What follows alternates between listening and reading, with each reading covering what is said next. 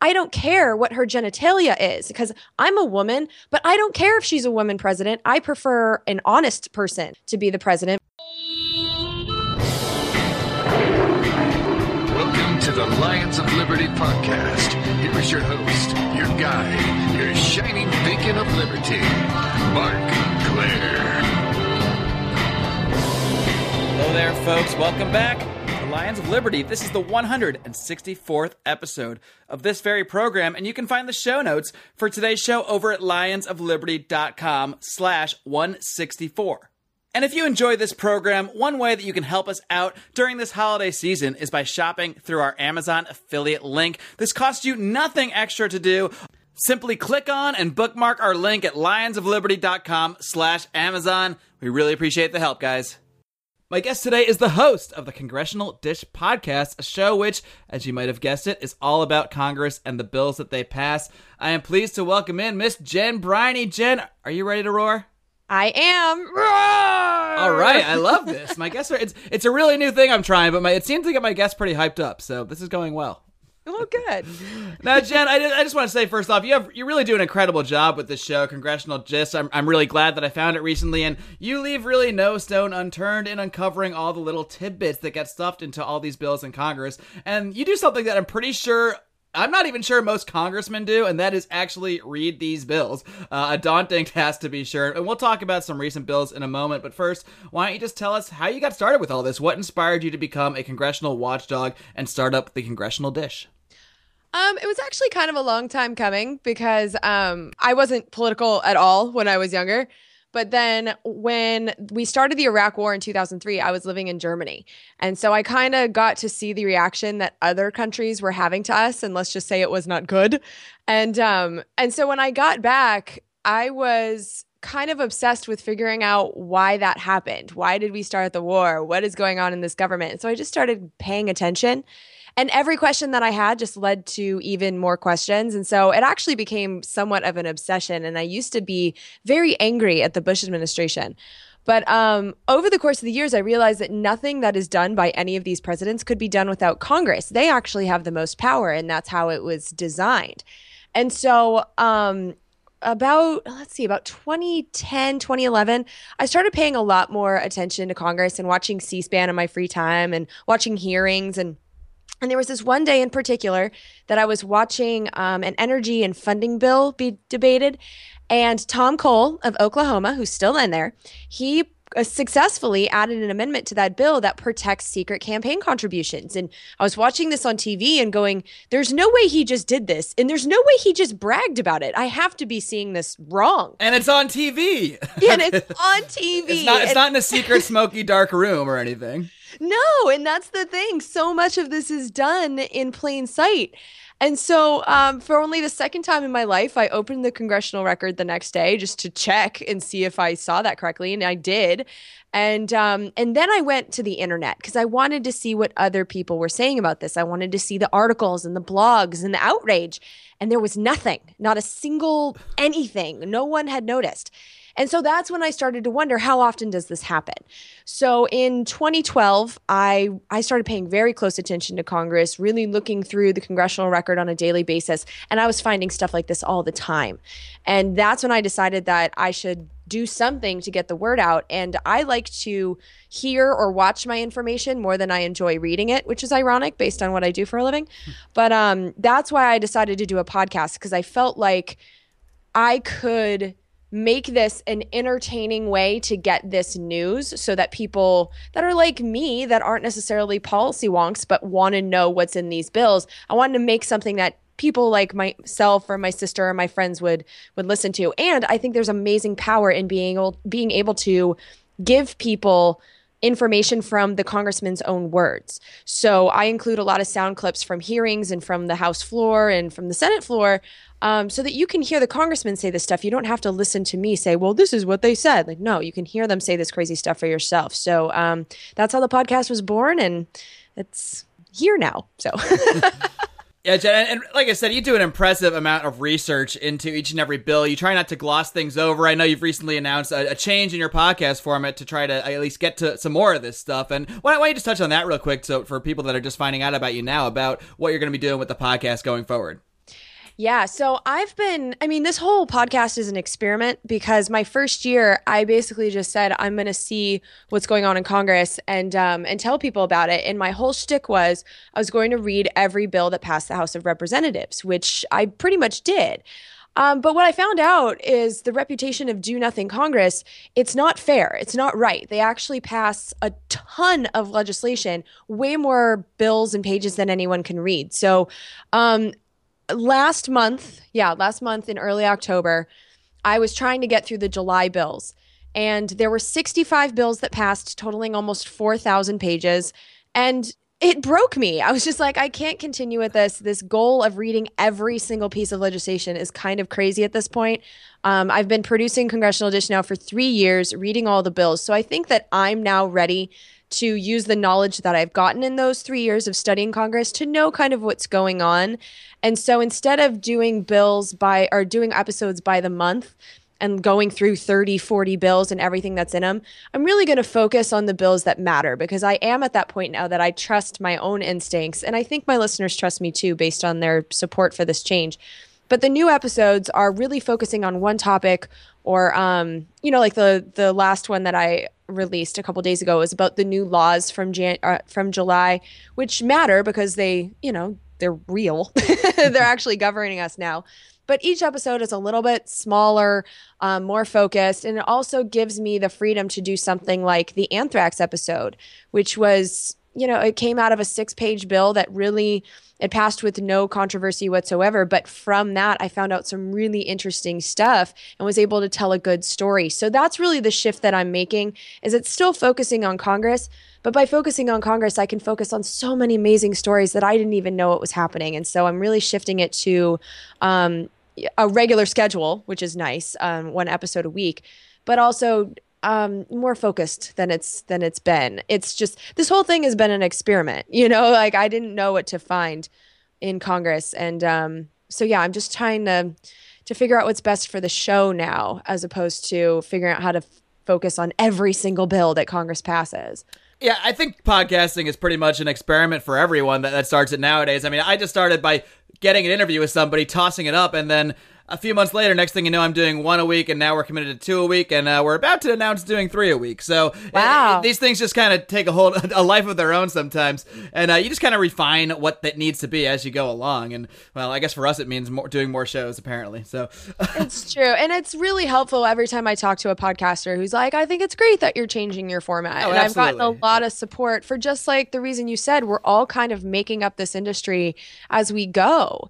And um, you know it's it's nice to be able to experiment and change things when they're not working. You know you don't have to decide what the show is in the first week and stick with it forever. I'm, I'm able to let it um you know progress and become something better. Sure that's the cool thing about podcasting is there are no rules. We're sort of like you said making them up as we go. If you're someone that wants to go into tv production and wants to be a producer on a a major network you can either you know go into hour long dramas or half hour sitcoms and and these are all very segmented things that you just have to fit into. But if you're going into podcasting there are no rules. You can do whatever you want. You can do seven five minute shows a week. You can do one hour long show and everything and anything in between. So now Jen, since you mentioned it, uh, what is this anthrax bill that you read? Obviously, you spent an hour talking about it, so I know we can't hit on everything that's in there. But your congressional dish is the only place I've heard anything about this bill, and uh, we'll talk about some other stuff that people have heard of in a minute. But why don't you touch on just what this anthrax bill is and how it actually ties in to the anthrax attacks back in 2001, right after 9/11?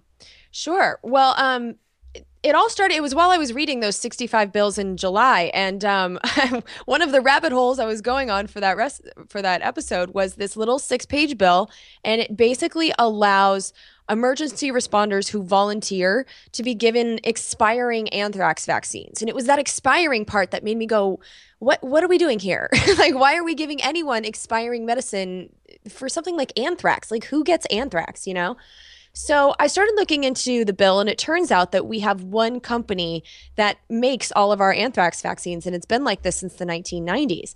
And the anthrax vaccines, ever since the 2001 attacks, we've been stockpiling a ridiculous amount of them. I mean, we have enough for one out of every seven people in the United States. And I don't know a single person who is running to CVS to get an anthrax vaccine.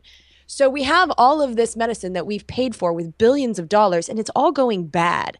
And so this bill was basically a way to use some of it um, by inoculating civilian emergency responders. Um, and mind you, we already have millions of people in the military that are already um, have taken the anthrax vaccine. So inoculating more people, it's not necessarily going to help us because we already, in my opinion, have plenty.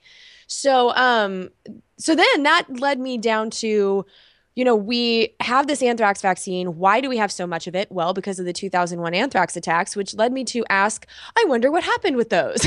Because I remember right after 9 11 that that was that was more scary for me because I didn't know enough to know that our government scares us just because they do. And so it, it, freaked me out being from Los Angeles that that could attack me from the mail. You know, I was really far away from the towers. I really wasn't too far away from a mailbox. And so, um, but I never looked into it. And then when I did, I found out that the the case is closed. They said that one scientist did it. It was him. Um, but there's a lot of reasons to find out. Um, there's a lot of le- reasons to conclude that it wasn't him, and um, and so that's what the episode is. Is I just found all of these different things and I put them in, and and um, and then yeah, and then I found out that our anthrax supplies are um, not secure at all, and so it's actually not a happy episode at all. But it was sure fascinating um, to find out that the anthrax attacks we don't know who did them, and that's disturbing to say the least.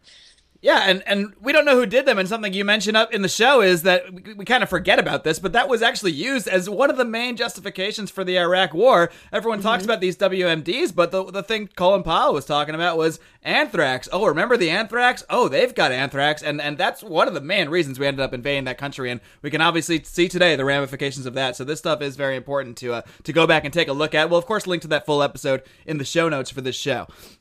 And um, so moving along, I, this is a one we actually do hear about quite a bit in the debates, and this is not in Congress yet, or it's not passing Congress yet, but it has been signed and it is floating its way in, and that is, of course, the TPP, the good old Trans-Pacific Partnership. So why don't you tell us what you know about this this massive multi-thousand page bill?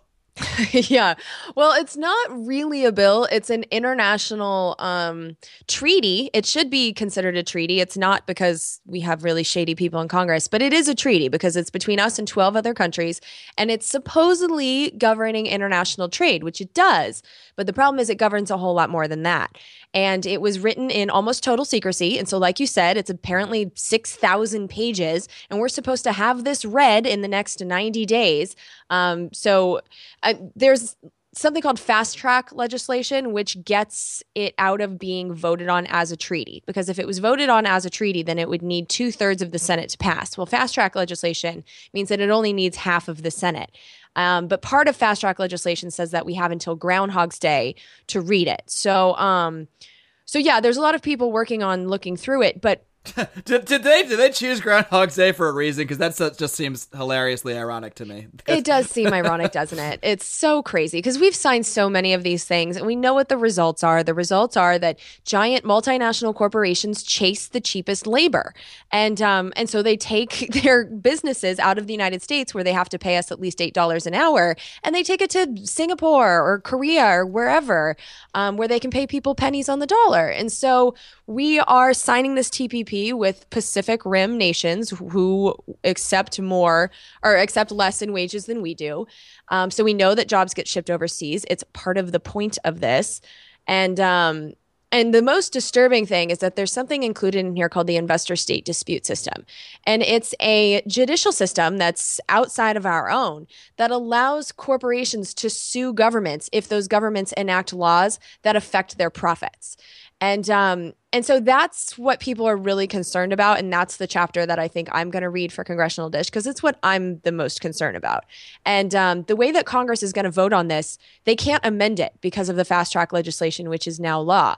And so they're either going to vote the whole thing into law or none of it. And so if the investor state dispute system is pretty much what I think it is, um, I think that it's probably a bad deal.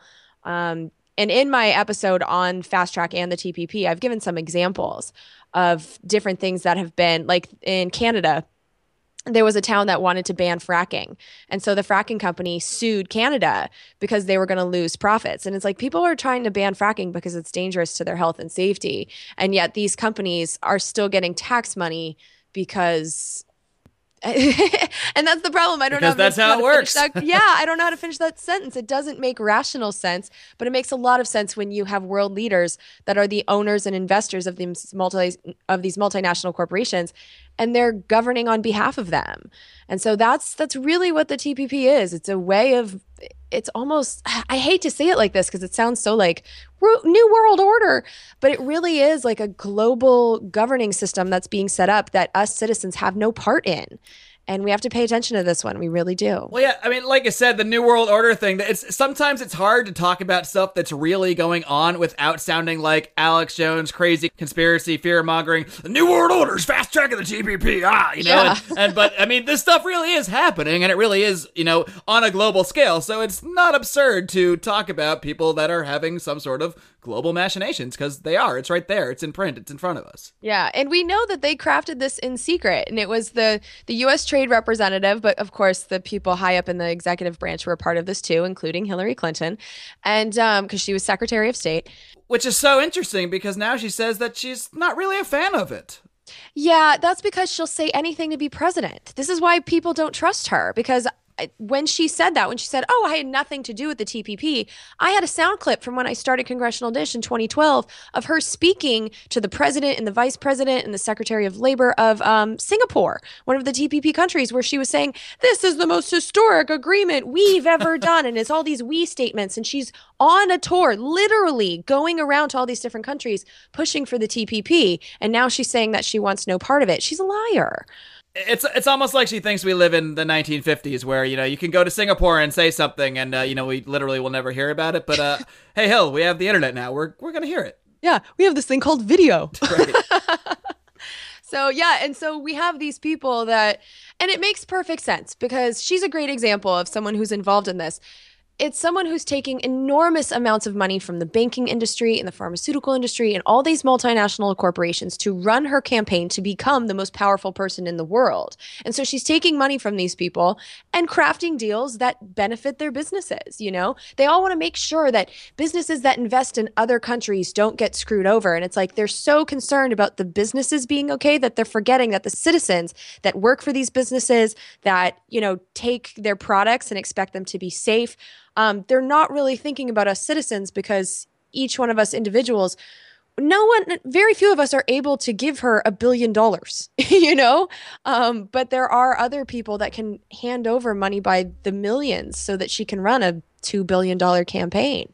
And those are the type of people that are crafting this. And when the tpp was being created we know for a fact that it was people at the top of our government plus corporations who were asked their input and um, the people that weren't asked to input, the people that weren't allowed to see the text, were the people of the world, but also the people in Congress. We've had so many people in Congress that have taken to the airwaves and said, by the way, I am a representative of the United States citizens and I can't see the text. So just the whole way it was created is all kinds of shady. And then when you are when you're expected to read 6,000 pages and understand it by February, I mean, this is this is how crazy things become law. They just ram it through and don't give us enough time to give it the attention it deserves. So I'll take it that you don't quite buy Hillary's line that she's uh, she's funded by all these small donors and that she's a woman of the people that she tried to kind of put out there in the last debate. No, I don't have to buy that line because I actually have the internet, like we said. Let's look up how much money she's taken because last time I checked, it was enormous. But I know that I mean she's taken more money than anyone else from the financial industry, and um, yeah, she's just I get so frustrated when people who lie so often are taken seriously. Sure. I mean, I hear a lot of people say, like, wouldn't it be great to have a woman president? And I say, well, I mean, in theory, like, yeah, it would be good to have a society where, like, that's allowable, just, you know, on its base. Sure. Absolutely. But uh, it's what it's really bad is to have someone as president who's so clearly and blatantly a liar and to elect that person with all this information out there because it basically just proves, hey, you guys can do whatever you want because we're not going to watch you. Yeah, and what's beautiful is like, okay, here we go. She has raised over $97 million, and 81% of that is from rich people, is from large individual contributions.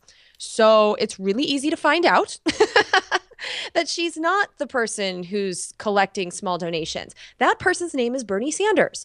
And um and yeah, and her way of dealing with the fact that he's raising money in a different way than she is, that he doesn't have a super PAC, she does. You know, she just decides to lie and hope that none of us will check. And so I don't care what her genitalia is because I'm a woman, but I don't care if she's a woman president. I prefer an honest person to be the president because we're trusting this person to be the most powerful person in the world. Here we go. Bernie Sanders, he's raised 41 million, so about half of Hillary, and 74% are from small individual contributions. And zero super PACs. He's, I mean, I guess people can start super PACs for anybody, so there might be ones out there that support his policies or in some way, but there there are none directly supporting him. I don't believe. Yeah, there's um his a yeah there's a political action committee listed on here, and he's taken two hundred dollars, so it's essentially nothing. Um, yeah, it, compared to Hillary, I mean, if you want someone who's crowdfunding his campaign that's Bernie Sanders. And she's trying to take that edge away from him by just lying. it's just amazing. It certainly is. And Jen, I just want to take one second out from our interview to remind our listeners that they can support our website and our podcasts by shopping through our Amazon affiliate link. You can find that over at lionsofliberty.com slash Amazon. Whether it's gifts for your friends or family for the holidays, or whether you're just buying household supplies, Amazon has absolutely everything in the universe on their website. So if you would like to support our site, help us expand our operation, which we are going to be doing very soon, you can do that by shopping at our Amazon link. Once again, you can find that at lionsofliberty.com slash Amazon. Let's move on to another bill. I recently spoke uh, to John McAfee about this bill, and uh, it's it's CISA, the Cybersecurity Information Sharing Act. Now, John McAfee was no fan of this bill, so um, you know, I, I, take his word on that as a cybersecurity expert, if nothing else. Yeah. But what, what's actually in this bill? And I mean, it sounds great on the surface. Yeah, we can share more information and prevent cybersecurity. Nobody wants cybersecurity breaches, but um, as as it typically goes with these, uh, the reality is a little bit different than how it's sold to us. Oh yeah. Um, it's being sold to us as something that's protecting our critical infrastructure. So, like um, public utilities that keep your lights on and keep your internet and um, you know all of that working. That's the type of thing they're saying that this would protect. But when you read the actual bill, it doesn't do that. It doesn't do that at all. Instead, what it does is it gives immunity to literally every private company on earth if they want to share information with the government. And the information that they're allowed to share, first of all, there's absolutely no repercussions whatsoever if they don't protect your information, so they can hand over whatever. But um, the information that they're being told to give is just so amazingly broad. So it's inf- any information that, so let's say there's a cyber attack on, I'll just say Target because they actually did have a some kind of cyber attack. Any information that's stolen by the people who steal things can be turned over to the government. So you're victimized twice. But even worse than that is any information that is threatened to be taken by a cybersecurity threat. So that means all information that the company has because what isn't under a cybersecurity threat if you have access to the internet? So the broadness of that would basically give private companies immunity for turning over anything. And some of the most disturbing parts of the bill are the ones where they list what the government is allowed to use the information for. And short story, it's law enforcement. So they'll be able to take this information that they would have needed a warrant before CISA. They would be able to take this information turned over by these private companies that you are trusting and they can use it against you in court. So it's not a cybersecurity bill. It's not. And there are things that could be done to protect cybersecurity that were just not in there at all. So how could this work in reality? Is this something where say Facebook could take all of your chats, send them to law enforcement and then someone can be prosecuted based on based on that kind of information? Yeah. Wow, that doesn't sound that doesn't sound like it helps cybersecurity at all. It actually sounds like it makes us less secure. Oh, absolutely. Because we also have to remember that a lot of the biggest cyber security attacks, like um, there was one just this year on the government where the employee records of, I think it was a few million um, government employees, they were taken by God knows who. And so the government isn't exactly the most secure thing in the world either. We've had Edward Snowden, who I support what he did because we needed to know about the NSA campaign, but still he was able to walk out with all that information in his pocket, as was Chelsea Manning. And so the government isn't exactly secure. So to have them be the ones that like we funnel all of the information from every private company um, and trust them for safekeeping, it's not exactly safe there either, you know? Um, yeah, it's just a really, really bad bill. I mean, the type of thing that I would want to see from a true cybersecurity bill would not be immunity for private companies, it would be laws for private companies. So, for instance, um, right here where I'm sitting in um, a suburb of San Francisco, my utility company is PG&E. It's a private company. And so that private company should be forced to have certain standards of encryption. They should be forced to turn over any information about any cybersecurity threats or attacks that they have happen. And that is not what was going on here. Um, it's another example of our government, not our government. I don't want to blame the government because it's the individuals controlling the government in Congress. These individuals are so cozy with corporations that their idea is not to make the the corporations that are are given the privilege of profiting off of our essential services. It's not to place rules on them, but it's to give them immunity. It's so backwards. And it's um it's a symptom of a lot of things that are going wrong in our government right now and why people blame the government for so many things. It's because the people that are controlling it, they're not doing it for us. They're really helping the corporations in just about every bill. Uh, Jen, this is a, a libertarian focused show, and you know a lot of my audience is going to be inclined to saying, "Okay, private companies can can do what they want; they're private companies." But in our current sort of setup, in our current structure, when you have companies that so directly control our lives, control the way services are delivered to us, control our electricity, uh, many of these companies are essentially part of the government. So I don't see them uh-huh. as really what you know what in a perfect quote unquote world a private company might be. I see them more as you do. I mean, they're they're not really private companies, and, and they need to be held accountable. Absolutely. I mean, I understand when we think about you know free market principles and how those would work you're thinking about a restaurant or someone who's selling clothes or someone like you with your small business. But there are certain things in this country that we are allowing to be done for a profit. So um, prisons is a good example. The um, utilities is a good example. Um, there's uh, healthcare is a good example and with the privilege of being able to take money that we are dedicating both in our government and from ourselves for things that are a matter of life and death, to have the privilege of being able to take some of that money and put it in your pocket, there need to be rules on what you do. And um, and that is not what we're seeing most of the time. And with this cybersecurity issue in particular, one of the things that disturbed me so much about CISA is that in the, the very small section at the very end of the bill that did deal with cybersecurity for critical infrastructure, they're going to do an assessment over whether or not these private companies would have to turn over information about their cybersecurity breaches. And it's like, an assessment? How are they not turning that over already? You know, like I'm just amazed at how these companies are being coddled. So, yeah.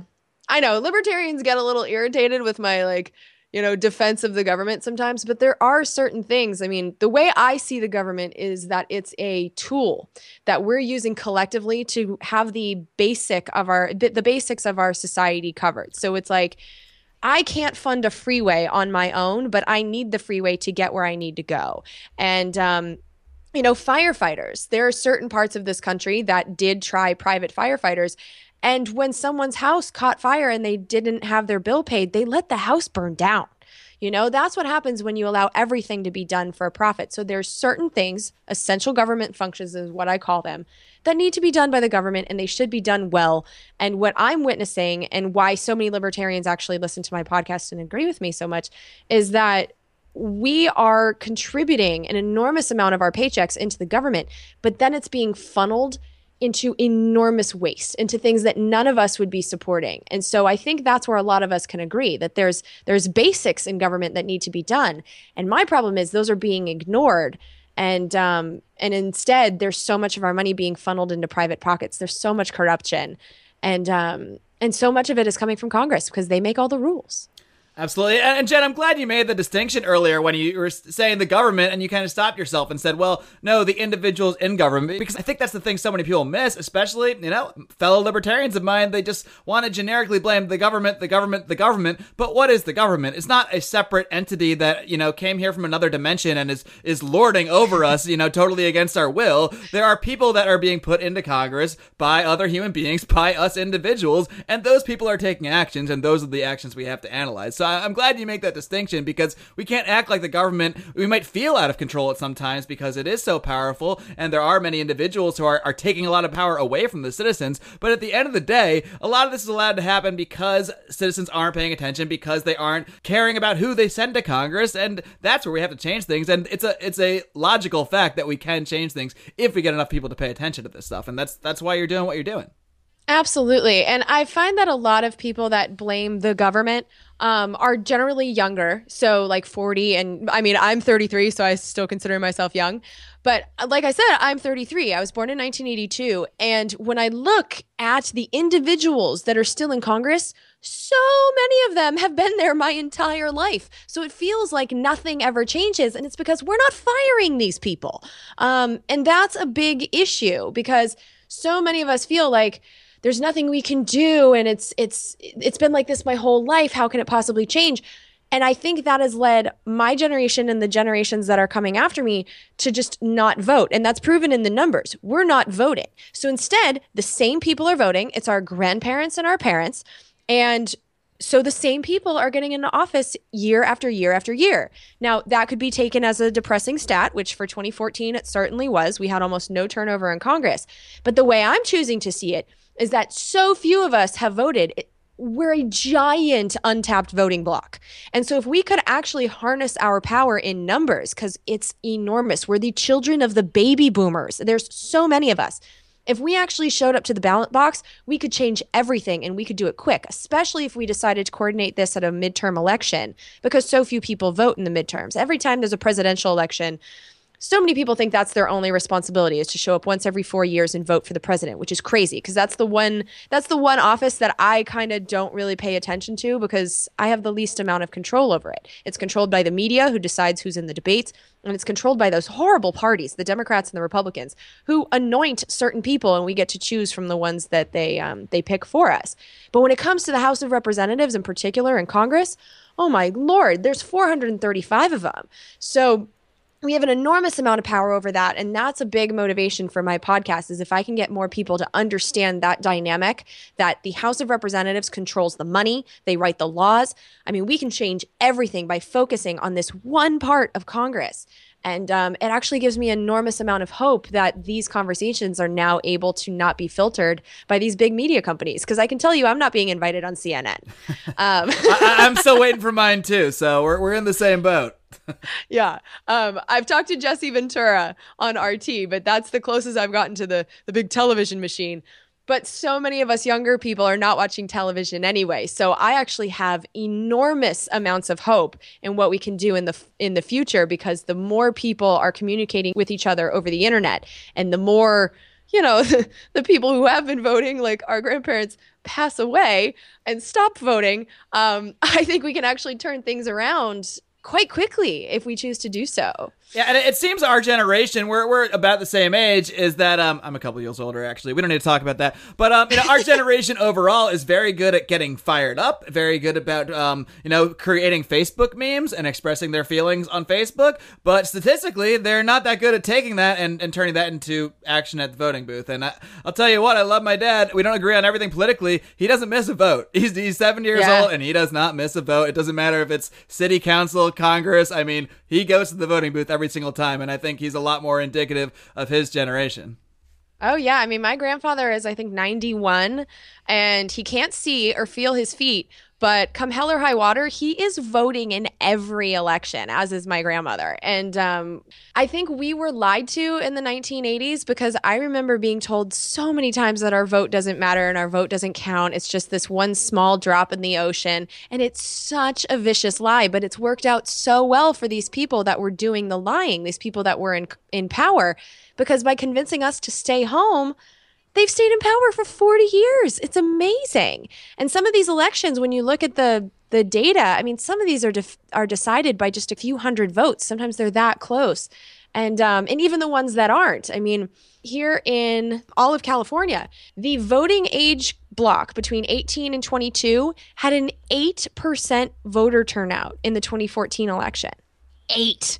So that means that 92% of them didn't show up and vote. Can you imagine if they all just decided to show up wow. just once, how differently the election turnout would have been? That's a lot of people. Yeah, absolutely. I mean, I don't know how to tell people like you need to go vote because you know I- will be honest I miss elections I don't vote every single time uh, but it, you talk about drops in the ocean, you know, one vote is just one drop in the ocean, and, and, that is true. But the ocean is made up of a lot of drops, and when all those drops of water start changing directions and going a different way, well, the whole ocean goes another way. So yeah, we are all a drop, but the drops actually do have an effect when they sort of mass in a certain direction. I don't know how good my ocean analogy is, but well, you started. I you started it. it so.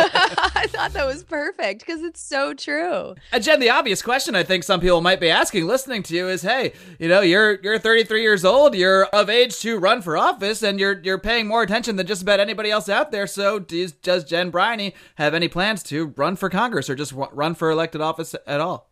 So I would love to, you know, um, but the the so here's what's going to be going against me. I would run without taking any corporate money at all, um, but I do think it's possible to win if you use the internet. Um, but also, there's a project I'm working on right now for this Sunday's episode where I'm looking at how to get on the ballot in all 50 states. And even with the help of my audience, I'm finding this incredibly hard because each state is so drastically different, and some of them are rigged so badly to not allow independents on the ballot. And California is one of them. Um, in a June election in 2010, so a June election is one that no one shows up at. Um, in that June election, they passed a constitutional amendment that changed how we vote for people. And so we have something called a top two primary, which means that in order to get your name on the general election ballot in California, you have to win the primary. You have to be one of the top two people. And that is so stacked against anyone who's not a Democrat or Republican. And so um, I just looked this up yesterday. Before that became law, 66% or so of the people on our ballots in California were Democrats or Republicans, but there were plenty of libertarians, Greens, parties I've never heard of, and independents that were able to get onto ballots. In 2012 and 2014, so since that became law, 96% are Democrats or Republicans. It's so stacked against us. And I honestly, I mean, I would have to collect something like 23,000 signatures in order to get my name on the ballot here. Um, so yeah, as much as I would love to get my name on the ballot, I would have to I'd have to win the primary, which is just I I don't know. I as much as I would love to put my money where my mouth is, I'm trying so hard to read these bills and produce this show that it's like how much can one person do? That said, my husband is super cool and if a district in a state that is easier to get my name on the ballot in um, were to say, "Hey, we want you to come here and represent us," I would move and just get myself into the House of Representatives. So I'd be a total carpetbagger. I'm totally fine with that. But I would love to do what I do from the House floor because someone has to. There's so many times that these people are speaking to an empty room. And I would love to take these five minute blocks that anyone can claim in the beginning of the day and be like, okay, here's what's in the bills that we're voting on today and do what I do on Congressional Dish. But do it to the world, do it to the actual faces of the people in the room and call them out. Like, I know you took this much money, and therefore, this is why I think this is in the bill. No one does this to their faces, and I'd be happy to be the person to do it. Um, but here in California, they've just rigged it against me. It's unbelievable. It's the second hardest it's either the first or the second hardest state to get on the ballot. I still haven't finished my list, but it's um it's a it's a race between California and Washington. Which one's rigged it the worst? You know, it's interesting, Jen. You bring up the top two system because I actually had someone on my show, Chad Peace of the Independent Voter Project, who I I took your stance on the issue, but um I didn't even know this before I spoke to him. He was one of the people who got this top two uh, system going, and he actually believes that the top two system is actually better and, and takes power away from the parties. And um, I, I can't go into the whole explanation right now. I'll link to this episode in the show notes as well. But I it was a, t- a different take on it that I hadn't heard before. So. Well, I mean, I understood the idea behind it because this way in the primaries, everybody gets the same exact ballot. And it was kind of a way to combat the fact that, and this is true in so many states, that the Democratic and Republican Party would pick the candidates for you, and you could only vote if you were declared part of their team. So it's like you would you if you were an independent, a true independent, in a lot of cases you couldn't even vote in the primary because you had to be a part of one of their clubs. Right. You so had to com- registered by a certain date to to vote in a certain primary for each party. Exactly. And you had to declare your allegiance to one of them. And so to combat that, that was kind of the idea behind it. But the results, we now have enough election data to tell us what the results have been. And when you go from 66% of the ballot um, slots going to Democrats and Republicans to 96%, 96% in both elections, I mean, that's that's a giant difference. So to say that it hasn't benefited the the top two parties, I mean, the intentions were probably good. In fact, I guarantee you they were, but the results are now making themselves evident. And if you're not a Democrat or Republican and you don't have their money and their you know their power behind you i don't know how you win a primary it's just crazy it's so hard Sure. And, and when I showed up to vote, um, I think in 2014, and um, I looked at my ballot, there was not a single third party on it. It was just the top two, which was always a Republican and a Democrat, or in some cases, a Democrat and a Democrat. But there sure wasn't a third option out there for, for me if you weren't someone who was voting in that in that first primary election.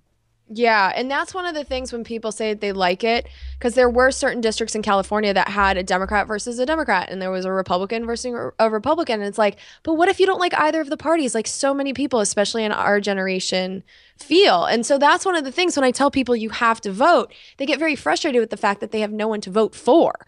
And um, it's a legitimate complaint. And so now that I'm looking at all of the different states, um, we have a problem. We really do. It's something that we might want to consider as a nation. Like, should we have a single set of rules, at least for electing federal offices? Because I don't think that it should require 26,000 signatures to get on the ballot in California and 25 signatures to get on the ballot somewhere else. That's ridiculous because you're it's a district that res- represents the same amount of people. It's done by population. So why should it be so much harder in some states than it is in the other to basically get the same office?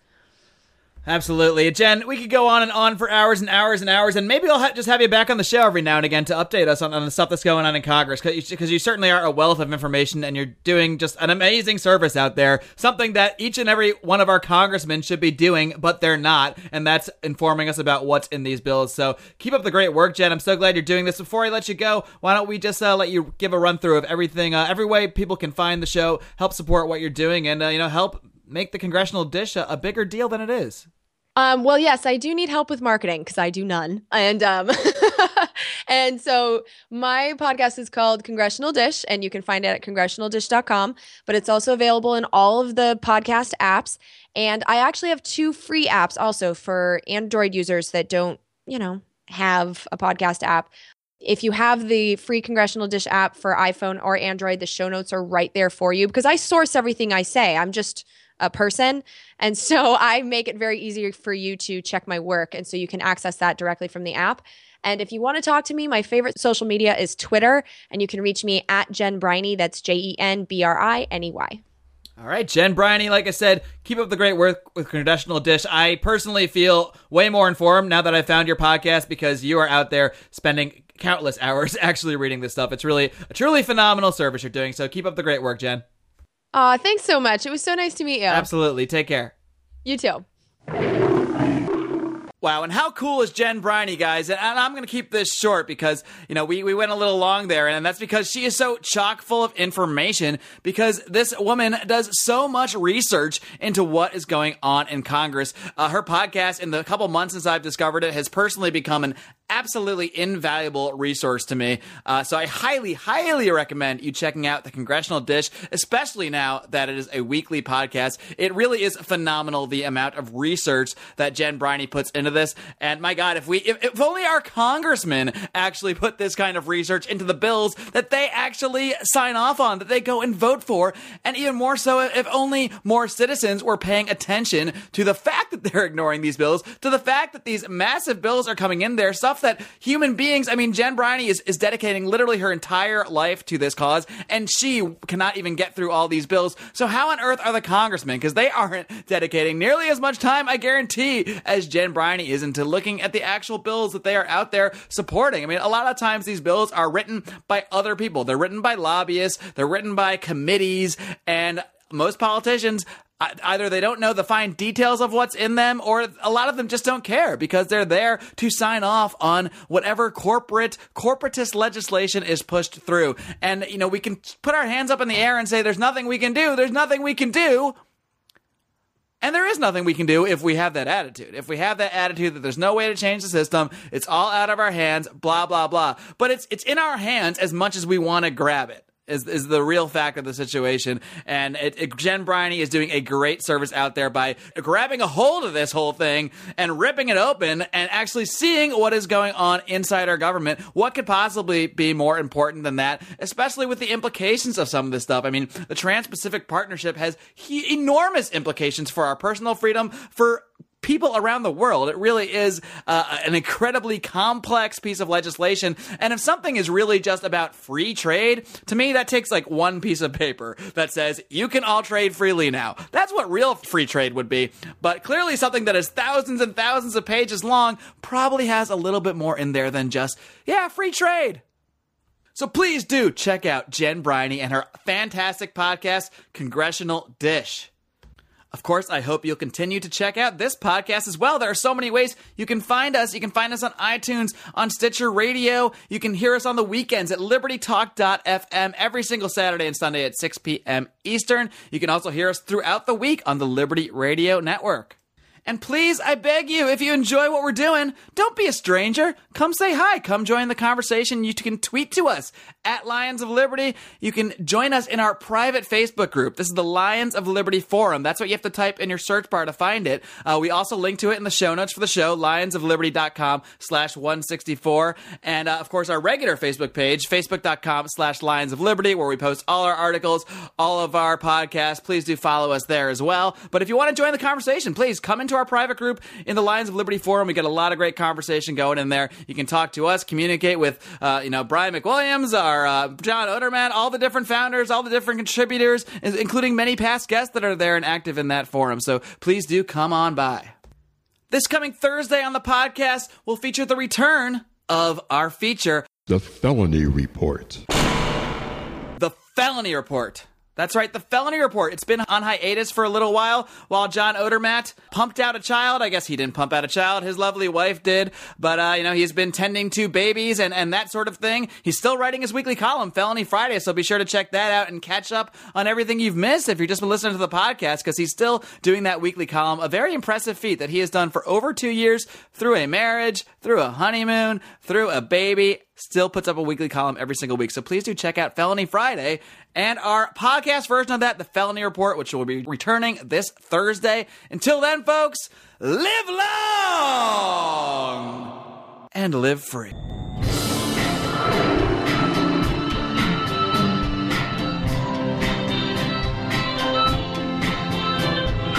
Head of editing and mastering is John Dauber. Contact Johnny53 at gmail.com.